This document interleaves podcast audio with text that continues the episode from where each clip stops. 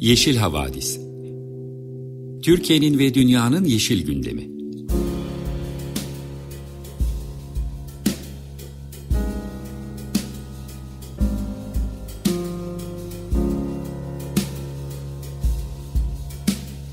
Hazırlayan ve sunanlar Selin Uğurtaş ve Arca Yılmaz.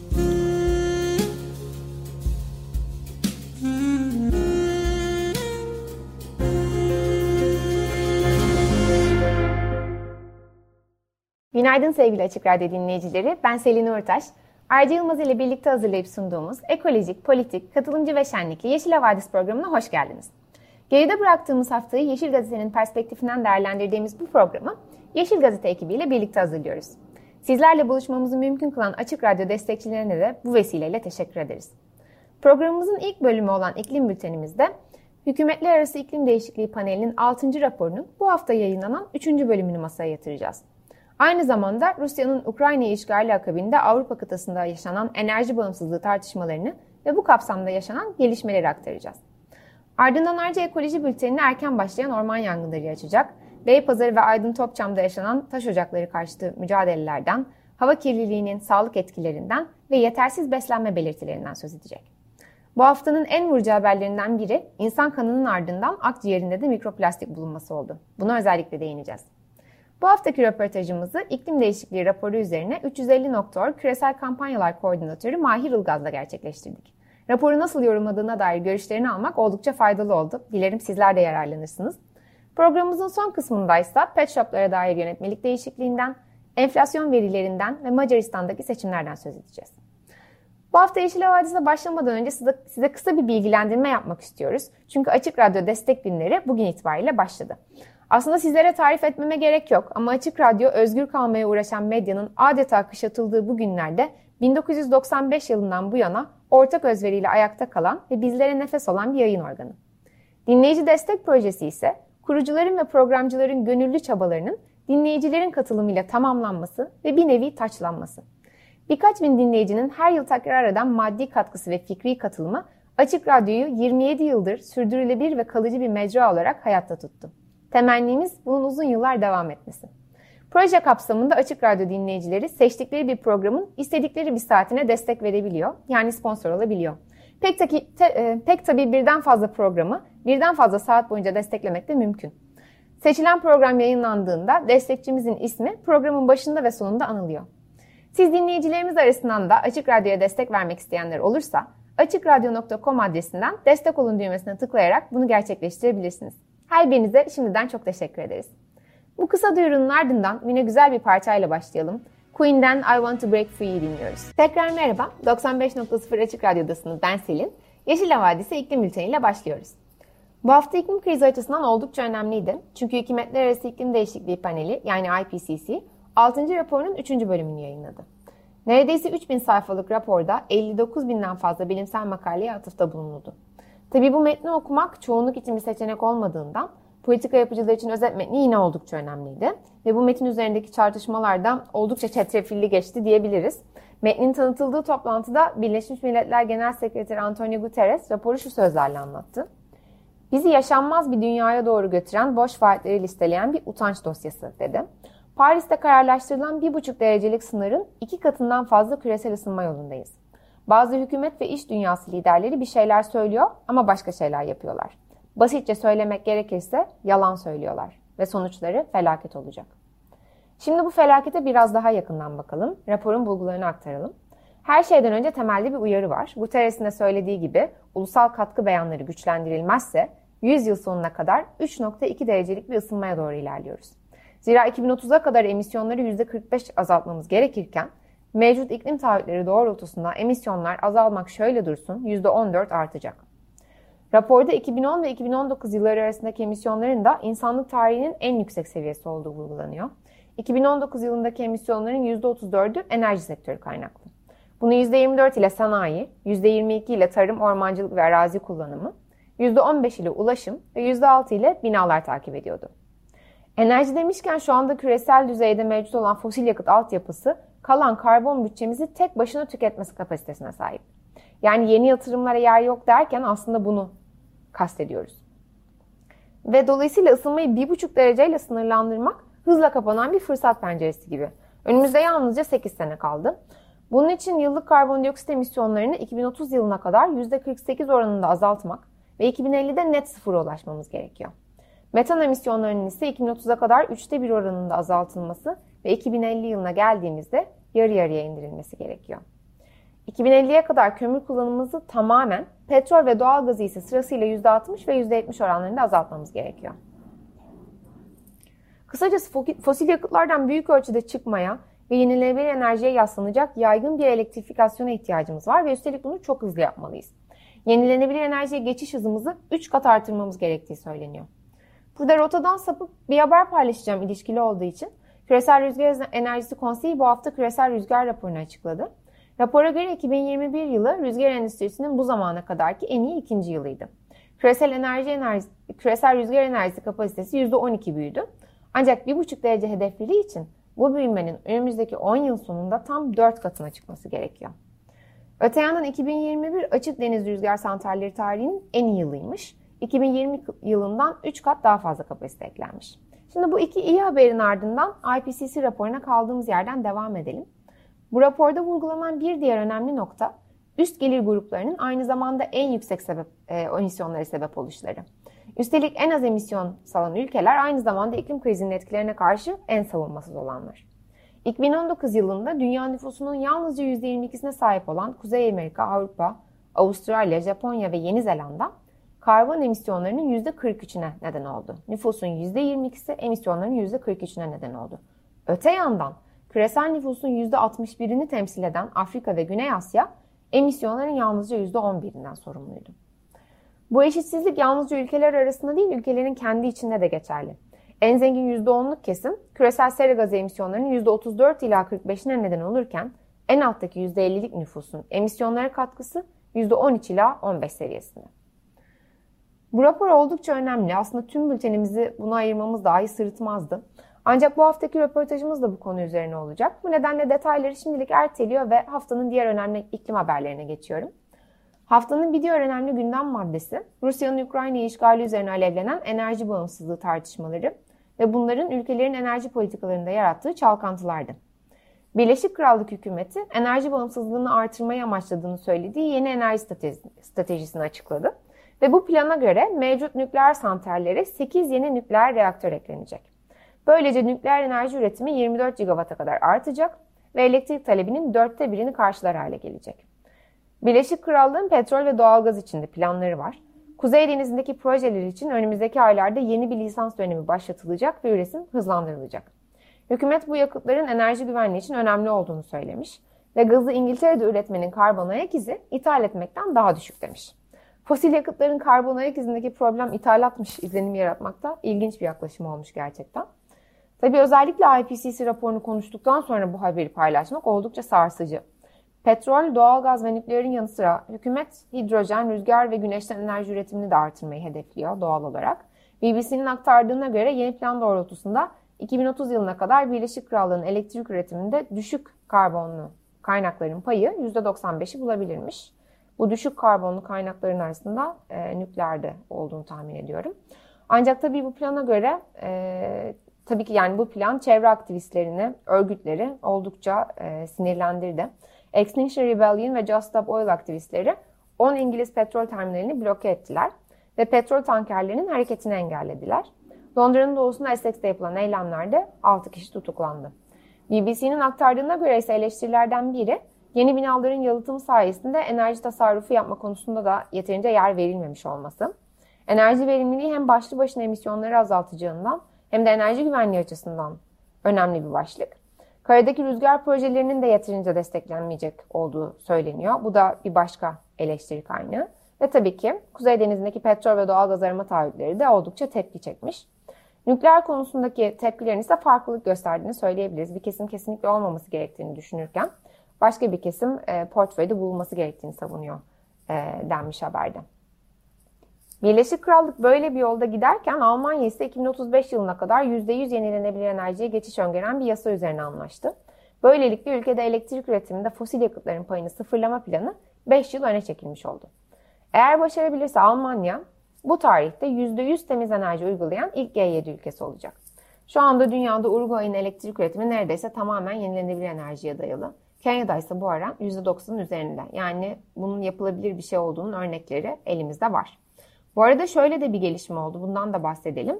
Danimarka'nın öncülüğünde 11 Avrupa Birliği ülkesi bir ortak açıklama yaptılar. Ve şimdi cesur olma ve yeşil enerjiye kararlılıkla geçme zamanı. Herhangi bir gecikme veya tereddüt enerji bağımlılığımızı yalnızca uzatacaktır. Bu nedenle paket üzerindeki müzakereler hızlandırılmalıdır dediler. Bahsettikleri paket, Birliğin Rusya'ya enerji bağımlılığını sonlandırma amacıyla görüşülen iklim değişikliği politikaları paketi. Bildiriyi imzalayan ülkeler arasında Almanya, Avusturya, Hollanda, İspanya ve İrlanda da var. Şimdi son olarak bölgemizden de 2-3 haber verip iklim bültenimizi sonlandıracağız. İlk konu ülkemizin bitki örtüsüyle ilgili. İstanbul Teknik Üniversitesi öğretim üyesi doçent doktor Demet Biltekin, bitki göçünün en önemli sebeplerinden biri olan iklim değişikliğinin Anadolu'daki bitkileri nasıl etkileyeceği konusunda bazı açıklamalar yapmış. Mevcut koşullarda varlığını sürdüremeyen bitkiler daha yüksek, serin ve nefes alabileceği kesimlere doğru göçe başlıyorlar. Belirleyici olan parametreler arasında sıcaklığın yanı sıra yağış da bulunuyor. Biltekin bu göçlerin uzun vadeli olduğunu, etkilerinin belki bir asır sonra gözlenebileceğini söylemiş.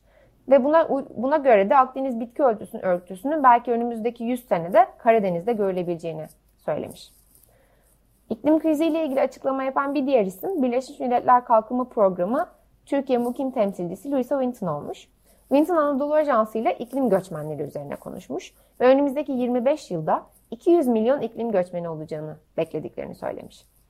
IPCC raporu bağlamında konuştuğumuz gibi bu riskle karşı karşıya olan toplulukların ise iklim krizine en az katkıda bulunan veya hiç bulunmayanlar olduğuna dikkat çekmiş. Son olarak küçük bir duyuru ile bitirelim. İklim Adaleti Kervanı'nın Muğla Akbelen'den Çanakkale Karabiga'ya uzanacak 2 günlük yolculuğu bugün başlıyor. Dünyanın birçok yerinde aktivistler iklim krizine dikkat çekmek üzere yollara koyuluyorlar. Halkların İklim Anlaşması Ağı'nın 2 Nisan'daki başlattığı eyleme Türkiye'den de İklim Adaleti Koalisyonu ve Ekoloji Birliği bileşenleri katıldılar.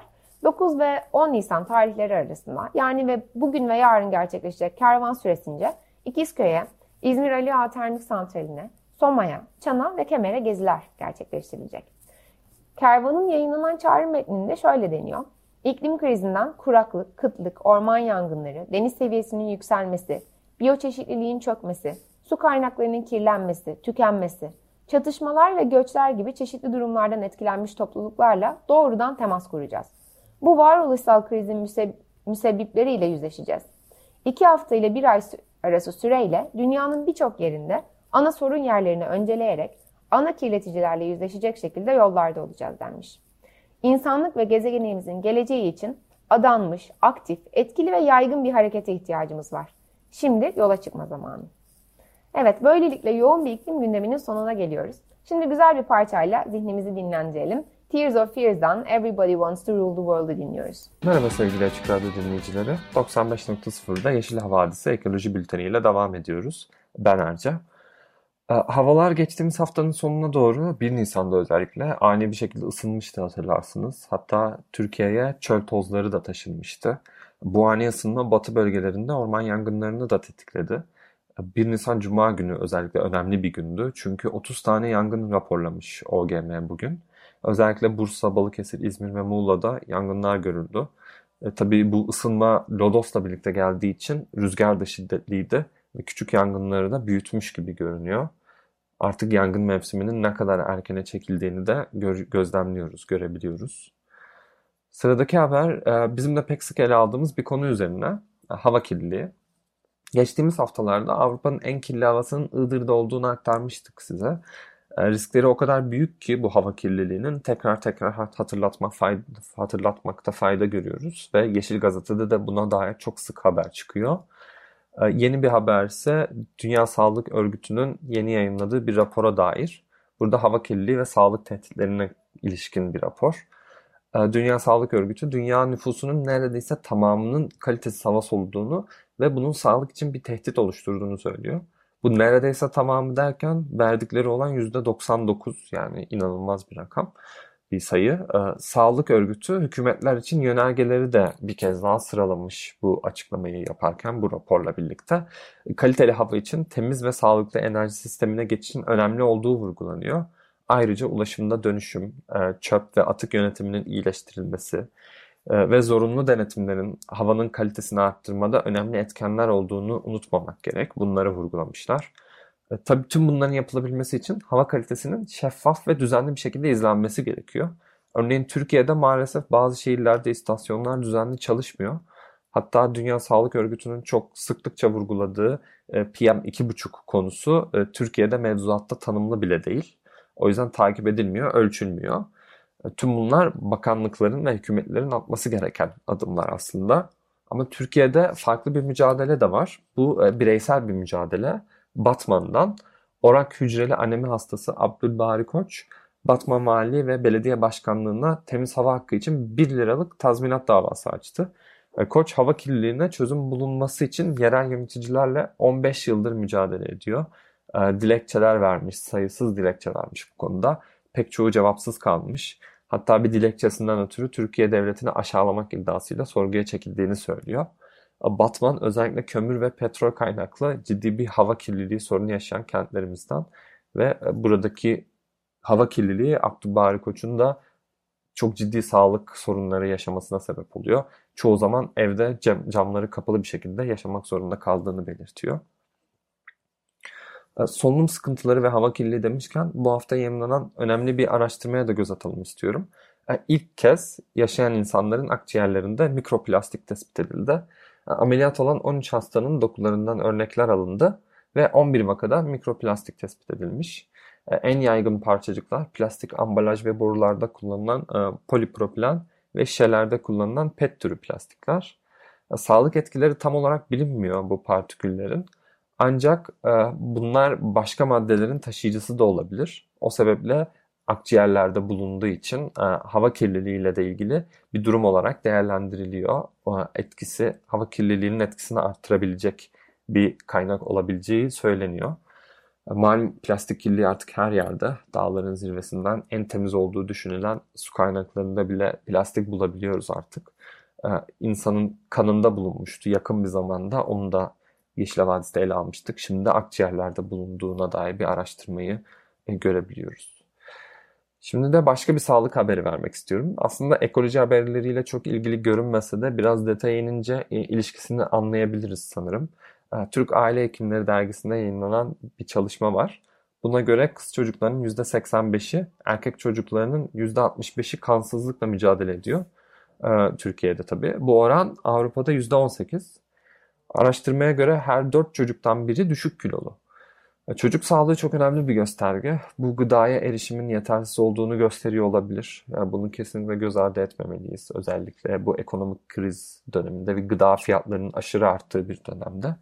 Ancak başka bir ihtimal de gıdanın kalitesizleşmesi olabilir. Bazı bilim insanları gıdalarda eskisi kadar iz elementlerin bulunmadığını söylüyor. Bunlardan biri de demir. Demir eksikliği kansızlığın en temel sebebi. Kalitesiz, besleyici değeri olmayan gıdalar da bizi hasta ediyor olabilir. Kansızlığa sebep oluyor olabilir. Sağlığa dair küçük bir oran da vermiş olayım. Türkiye'de sağlığın ne kadar önemli olduğuna dair. TÜİK 2020 yılındaki sağlık harcamalarının gayri safi yurt içi hasılaya oranını 4.7 olarak açıkladı. Bu oran OECD ve AB ülkelerine kıyasla en düşük oran olarak verilmiş. Şimdi buradan biraz çevre mücadelelerine geçelim. Ankara'nın Beypazarı ilçesinde Doğanyurt köyünde yapılması planlanan bir taş ocağı tesisi vardı ve buna karşı 2 yıldır köy sakinleri ve sivil toplum kuruluşları mücadele veriyor. Proje alanı zengin biyolojik çeşitliliğe ahip, ancak buna rağmen ÇED raporundan muaf tutulmuş. Bu sebeple köylüler ve sivil toplum bir araya gelerek bu karara karşı dava açmıştı. Bilirkişi yapıldı, dava sonuçlandı ve köylüler kazandı. Yöre halkı ve sivil toplum kuruluşları alanın sit alanı ilan edilmesini ve projenin de iptal edilmesini istiyorlar. Doğanyurt özel bir yer çünkü Türkiye'deki 4 akbaba türünün de aynı anda görülebildiği bir yer. Aynı zamanda büyük memeliler var, geyik, vaşak, ayı ve kurt gibi 28 memeli türü var. 21 endemik bitki var burası. O yüzden özel bir köy. Böyle önemli doğal alanlarını maden projelerine teslim etmemek için gerçekten ciddi direnişler oluyor Türkiye'de. Bunlardan bir tanesinde Aydın'da, Topçam'da Eysin Madencilik tarafından işletilen bir taş ocağı var ve yaşam alanına çok yakın. Burada evlerinin yakınında patlatmalı taş ocağına karşı mücadele eden vatandaşlar silahla tehdit edildiklerini iddia ediyorlar. Yaptıkları suç duyurularına ise takipsizlik kararı verilmiş. Çevre aktivistleri ve köylülerin, onlar da köylülerin mücadelelerine destek veriyorlar ve şirketin faaliyetlerinin sebep olduğu sonuçları, sorunları sıralamışlar. Bunların bazılarına bir bakmak istiyorum. Patlatmalı madencilik, yörenin esas geçim kaynağı doğası fıstık çamlarını yok ediyor. Patlatmalarla zarar gören ağaçlar fark edilmesin diye gömülüyor diye bir iddia var. Aynı zamanda patlatmayla yükselen toz bulutu oradaki ürünlerin üzerini kapladığı için verim düşüyor ve sağlık sorunlarına yol açıyor insanlarda. Bunlara ek olarak yakın zamana kadar geçici olarak askıya alınan işletme ruhsatı da şirkete tekrar verilmiş ve çalışma yeniden başlatılmış. Ihlara Vadisi'ne dair bir karara geçelim buradan. 6 Nisan'da Cumhurbaşkanlığı kararıyla kesin korunacak hassas alan ilan edildi. Yüksek bir koruma statüsü olduğu için güzel, ancak bazen bu statülere bakılmaksızın inşaat ve altyapı projeleri yapılabiliyor yine de. Örneğin Muğla'dan bir haber var. Gökova Özel Çevre Koruma Bölgesi içinden Muğla Çevre Platformu, Muğla Valiliği'nin Orman Bölge Müdürlüğü ile birlikte Akyaka'da başlattığı çevre yolu projesine karşı suç duyurusunda bulundu. MUÇEP üyeleri gerekli izinlerin olmadığını iddia ediyor. Proje Akyaka sınırında, bu Gökova Özel Çevre Koruma Bölgesi içerisinde demiştik. Aynı zamanda burası kesin korunacak hassas alan. O yüzden burada orman alanında yüzlerce de ağaç kesildiği söyleniyor. O koruma statülerinin ne kadar etkili olduğunu değerlendirebiliriz. İki kısa haberle ekoloji bültenini sonlandıracağım. İlki yine göz göre gelen bir kaza haberi. Bu da Edirne'den Hasan Ağa Köyü yakınlarında bir asfalt şantiyesi belirlenemeyen bir sebeple patladı. Yani depolama alanı açıldı, döküldü. Oradaki kazandaki asfalt yapımında kullanılan tonlarca zift çevreye yayıldı. Petrol ürünü nedeniyle ortalık siyah büründü. Buğday tarlaları ziftle kaplandı. Toprak zehirlendi. Ve bunun temizlemesi çok zor. Temizlik çalışmaları başlatıldı ama kalıntılar kalmaya devam edecek büyük ihtimal. Bir başka haber ise Anadolu leoparına dair.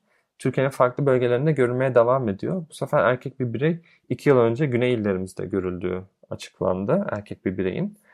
Ancak maalesef resmi olarak duyurulmadı ve bir koruma planı yok şimdilik. Leopar besin zincirinin en üzerinde yer alan bir tür olduğu için aslında ekosistemin sağlıklı işlediğine dair de önemli bir gösterge. Evet, ekoloji bültenini kapatmadan Selin'in de duyurusunu yaptığı Açık Radyo izleyici destek günlerini ben de hatırlatmak istiyorum. Açık Radyo biliyorsunuz programcıların, dinleyicilerin ve çalışanların ortak bir müşteriyi. Buraya siz de dinleyiciler olarak destek olabilirsiniz. Desteklerinizi telefonla, internet sitesinden ya da banka havalesiyle gerçekleştirebiliyorsunuz. Yarım saatlik programa 200 TL, 1 saatlik programa ise 350 TL ile destek olabilirsiniz. Bundan daha fazla da destek olabilirsiniz. Bunun için açıkradyo.com.tr adresinde en üstte yer alan program destekçisi olun düğmesini tıklamak yeterli. Evet, şimdi bir şarkı arası verelim. Morrissey'den First of the Gang to Die şarkısını dinleyeceğiz. Ardından Selin bu hafta yeni açıklanan IPCC raporunun üzerine 350.org Türkiye'den Mahir Ilgaz'la konuştu. Şarkıdan sonra röportaj sizlerle olacak. Merhaba, 95.0 Açık Radyo'da Yeşil Havadis'tesiniz. Ben Selin. İklim bültenimizde Hükümetler Arası İklim Değişikliği Paneli'nin bu hafta yayınladığı 6. raporunun 3. ve son bölümünden ana hatlarıyla bahsettik. Şimdi bu konuyu biraz daha etraflıca masaya yatırmak üzere 350.org Küresel Kampanyalar Koordinatörü Mahir Ilgaz'la birlikteyiz. Mahir Bey, hoş geldiniz. Merhaba, hoş bulduk. Hoş bulduk. Öncelikle rapora dair genel değerlendirmenizi sorarak başlayayım. Raporda ısınmayı 1,5 dereceyle sınırlandırmamızın ancak çok ciddi ve hızlı adımlarla mümkün olduğu söyleniyor. 2030 ve 2050'ye kadar gerçekleştirmemiz gereken çok ciddi hedefler var. Benim okuduğum yorumlarda da bir tarafta bunun imkansıza yakın olduğunu görüp umutsuzluğunu ifade edenler var. Diğer taraftaysa bazı teknolojilerin ucuzlamış olması gibi olumlu açılar bulmaya çalışanlar var. Sizin değerlendirmeniz nasıl? Biraz onu merak ediyorum. Benim değerlendirmem nasıl? Şimdi imkansız demek istemiyorum 1,5 derece hedefi için. Fakat burada belki şunun altını çizmek gerekir. 1,5 dereceden sonrası otomatik olarak başarısızlık anlamına gelmemeli. Zaten iklime baktığımız zaman hani iklim bilimi içinde de hop 1,5'tan sonra şu etkiler başlıyor, hop 2'den sonra bu etkiler başlıyor gibi bir ayrımı kesin olarak zaten şu ana kadar yapamıyoruz. Ama şunu söyleyebiliyoruz, hani giderek tabii iklim ısınma arttıkça yaşadığımız iklim etkileri artıyor ve tetikleyici geri besleme mekanizmaları devreye girme ihtimali artıyor. Dolayısıyla ısınma arttıkça tehlike de artıyor. Bizim yapmamız gereken tabii ki 1,5 derece hedefi önemli ama her şeyden önce yapabileceğimiz en düşük ısınmayı hedeflemek. 1,5 dereceden altını yapabiliyorsak onu da yapalım. 1.4'ü yakalayabiliyorsak ne güzel, o da iyi olur. Ama hani 1,5 derece için yapabileceğimiz her şeyi yaptık. Ne oldu? 1.6 ısınmada kaldık. Ona da öyle bakmak lazım. O zaman 1,5 derece hedefinin belki önemi daha iyi anlaşılıyor. Yani zaten Paris'te de bir aspirational, yani nasıl denelim, ulaşılması için çaba sarf edilmesi gereken bir hedef olarak konuluyor. Bence onun o şekilde devam etmesi son derece önemli diye düşünüyorum. Çok teşekkürler. Peki Mahir Bey, size şeyi de sormak istiyorum. Bu ısınmayı 1,5 derecenin üzerine çıkarsa işte karbon yakalama, tutma, depolama teknolojilerinden de kullanılmak kaçınılmaz olacak gibi bir ifade vardı raporda. Hani bu da böyle bir bahis olmuş olması epey dikkat çekti. Sizin bu konudaki görüşünüzü merak ediyorum. Çünkü bu teknolojiler şu an hani çok pahalı, çok enerji gerektiriyor. İşte ne kadar ölçeklendirebileceğimizi bilmiyoruz. Ya siz bunu nasıl değerlendiriyorsunuz? Ben ona odaklanmayı biraz yanlış olduğunu düşünüyorum. Evet, raporda bu geçiyor. Bu da doğru bu arada. Yani evet, hani gerçekten işte iklim hedeflerinin üstüne çıkabiliriz ve daha sonra ısınmayı stabil hale getirmek için işte karbon yakalama teknolojileri uygulamamız gerekebilir, özellikle 2050'den sonra. Ama şu aşamada ben bunların üstüne yoğunlaşmayı çok yanlış görüyorum ve açıkçası hedef şaşırtma olarak da görüyorum.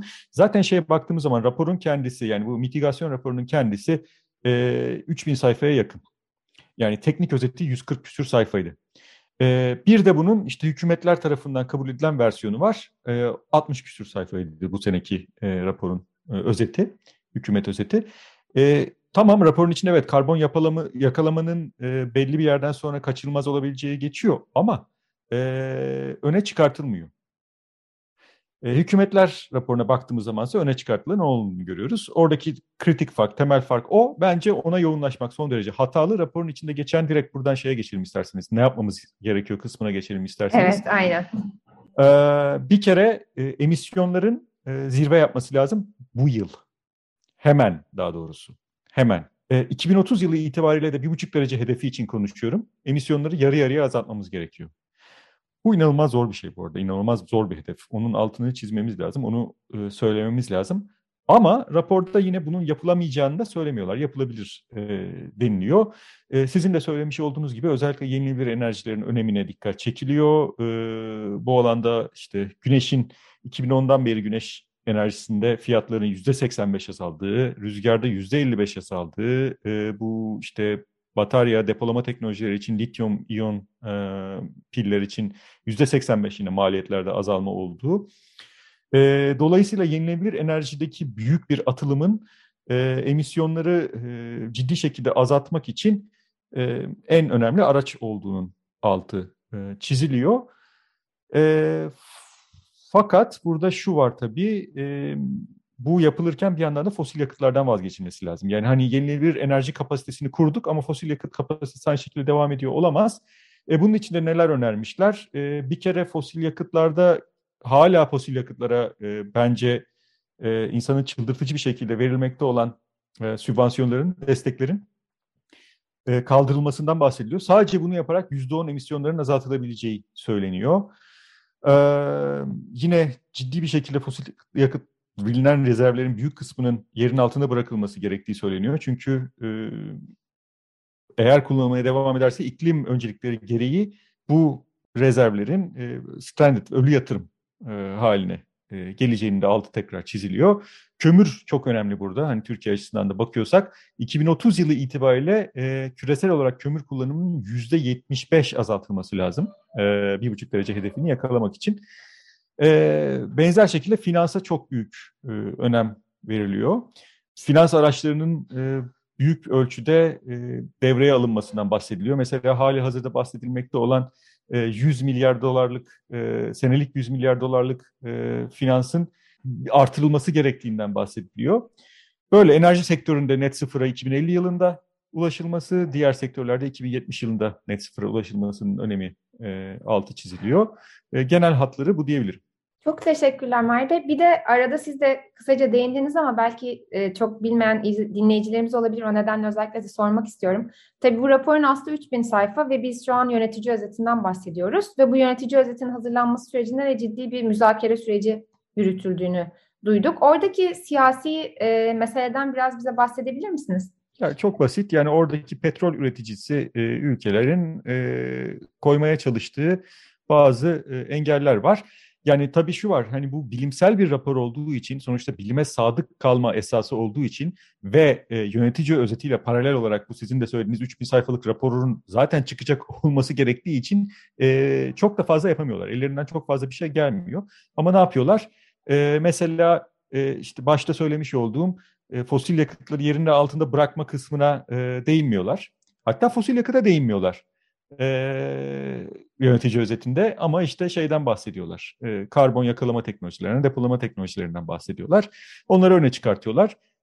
Bu yönetici özetini bence tamamen değersizleştirmemekle beraber hangi ülkelerin çabaladığını ve nasıl entrikalar içine girdiklerini görmemizi sağlıyor diyebilirim. Peki şeyi merak ettim, bu raporda bu yaşam tarzı, tüketim alışkanlıklarındaki değişiklikler meselesi de öne çıkarılıyordu. Bunun da ilk defa olduğu yazılıp çiziliyordu. Buna da benzer bir gözle mi bakıyorsunuz yoksa burada gerçek bir değişim payı olduğunu düşünüyor musunuz? Bu bence kaçınılmaz bir şeydi senelerdir. IPCC'de dahil bu alanda çalışan insanların değinmekten biraz da belki özellikle batılı gelişmiş ülkelerdeki halkları korkutmamak adına değinmekten kaçındığı bir şeydi. Bence iyi oldu buna girilmesi. Evet, 1,5 derece hedefinden hatta 2 derece hedefinden hatta bence 2,5 derece hedefinden bahsediyorsak yaşam tarzı değişiklikleri olmadan olmaz. Ama bu şey demek değil. Hani bu raporda zaten değiniliyor buna. Bu söylendiği zaman çoğu zaman işte elektriksiz yaşayacağız vesaire. Böyle bir şey söz konusu bile değil. Hayır. Zaten altı çizilen harcadığımız, israf ettiğimiz enerjinin azaltılması. Bu alanda da çok ciddi yapılması gereken şeyler olduğu, yani sadece yapılması gereken şeyler değil, aynı zamanda yapılabilecek önümüzde büyük fırsatlar olduğu söyleniliyor. Dolayısıyla bence rapora girmesi olumlu oldu.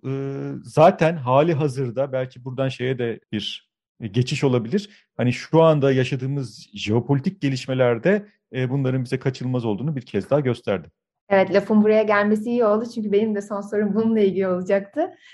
Açıkçası bütün bu IPCC raporunu konuşurken işte 2030'da 2050'ye yönelik hedeflerimizden bahsediyoruz. Bir yandan da Ukrayna'nın işgali sonrasında Avrupa'da işte enerji bağımsızlığı tartışmaları kapsamında bir takım kararlar alınıyor. Mesela bugün iklim bültenimizde verdiğimiz haberlerden biri Birleşik Krallığın Kuzey Denizi'nde işte petrol ve doğalgaz lisanslama çalışmalarını hızlandıracağı gibi bir haberdi. Bu Ukrayna'da yaşananlar ve işte Rusya'dan bağımsızlaşma hedefi iklim hedeflerimizi ne şekilde etkileyecektir diye düşünüyorsunuz?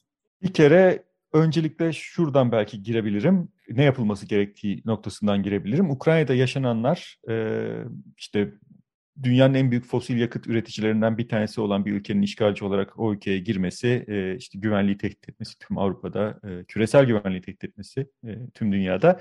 Bu önemli, bunun altını çizmek lazım ve bu bize bir kez daha şunu gösteriyor. Fosil yakıtların kendisinin üstünde oturan devletler tarafından nasıl araçsallaştırıldığı, silah haline getirildiğini gösteriyor. Bu yeni bir şey de değil. Yani işte ekonomik olarak bunu 1970'lerde OPEC kriziyle de mesela görmüştük. Evet, fosil yakıtlarda çok ciddi bir sıkıntı var bu bakımdan. Güvensizlik sağlıyor fosil yakıtlar ama yine de ilginç bir şekilde sanki bunun aksiymiş gibi yansıtılmaya çalışılıyor. Hala işte daha fazla fosil yakıt için arama yapılması vesaire bunlardan bahsediyor. Yani yarın öbür gün tekrar bir metal krizi olduğu zaman fiyatlar yine oynayacak. Yine insanlar mesela işte bugün dünyanın en gelişmiş ülkelerinden bir tanesi değil mi İngiltere? Yani insanlar evlerini ısıtamıyorlar, birçok insan. Bu durumda 1 milyon hane olduğu söyleniyor mesela. Ve bunun tek sebebi de aslında fosil yakıtlara bağımlılık. Bu bağımlılık azaltılabilirdi seneler içinde. Yapılmadı. Rusya krizi iyice tırmanması beklendi. İşte 2014'te de yapılmadı. Onun öncesinde 2005'te de yapılmadı.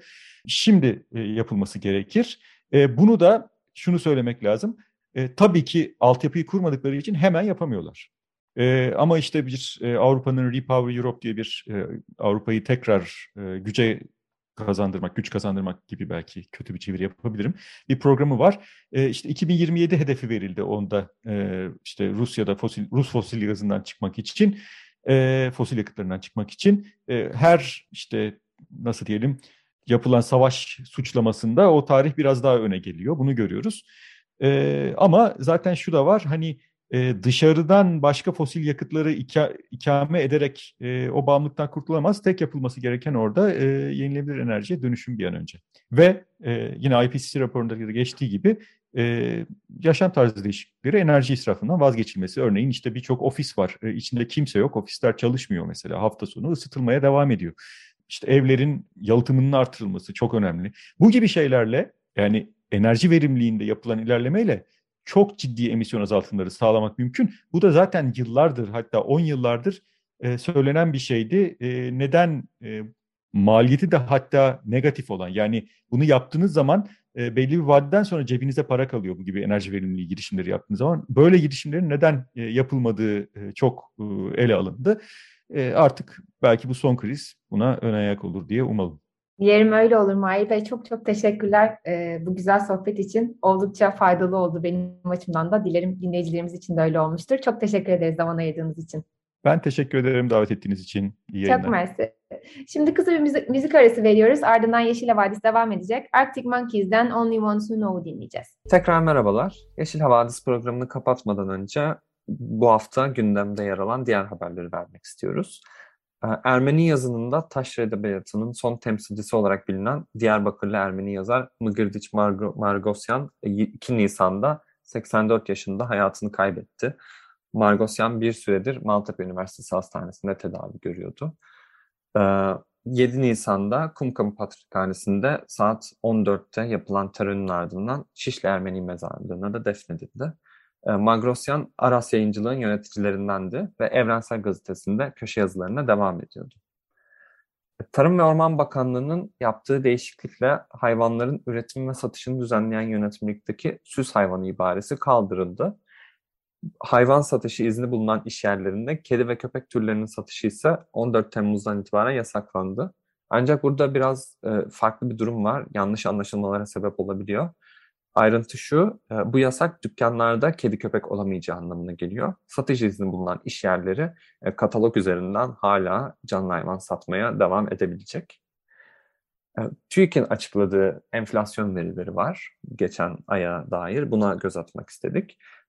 TÜİK'e göre enflasyon Mart ayında aylık %5,5 artışla yıllık %61,14'e ulaştı. Yıllık üretici fiyat endeksi ise %115'e kadar varmış durumda.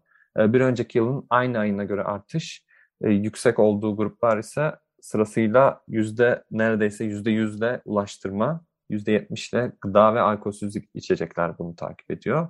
Yani gıda ve ulaştırma en yüksek gruplar. TÜİK'e göre enflasyon Mart'ta %61 oldu dedik. Ancak ENAG'ın enflasyon rakamları alım gücündeki erimenin boyutunu bir kez daha gözler önüne serdi. Hatta daha yüksek olduğunu söylüyor. ENAG'a göre Mart'ta enflasyon %142,63'e dayanmış durumda. Son olarak Macaristan'daki seçimlere dair kısa bir haber vermek istedik. Pazar günü seçimler gerçekleşti. Seçim öncesi anketler iki rakibi başa baş gösteriyordu. Yapılan seçimlerde Orban'ın partisi Fidesz ve Hristiyan Demokratik Halk Partisi koalisyonu oyların %53'ünü aldı. Demokratik koalisyon yani Jobbik, Momentum, Macaristan Sosyalist Partisi, Macaristan Yeşiller Partisi ve Macaristan için Diyalog Partisi'nin oluşturduğu çatı oluşumu Macaristan için Birlik ise oyların %35'ini elde etmiş durumda. Böylece Orban bir kez daha başkan seçildi. Evet, kapatmadan önce son bir şarkı arası verelim. Skin Shape'den Take My Time'ı. Bu güzel parçanın ardından 95.0 Açık Radyo'da Yeşil Gazete'nin katkılarıyla hazırladığımız Yeşil Havadis programının sonuna geliyoruz. Bizi dinlediğiniz için çok teşekkür ederiz. Haftaya yine aynı saatte görüşmek üzere. Hoşçakalın. Hoşçakalın.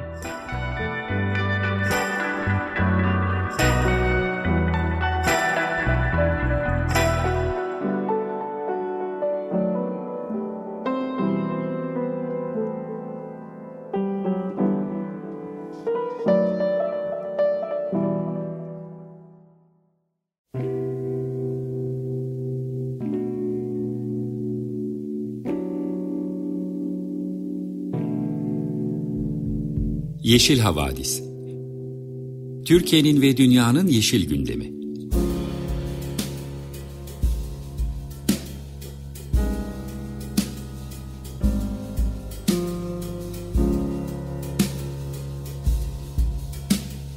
Hazırlayan ve sunanlar Selin Uğurtaş ve Arca Yılmaz.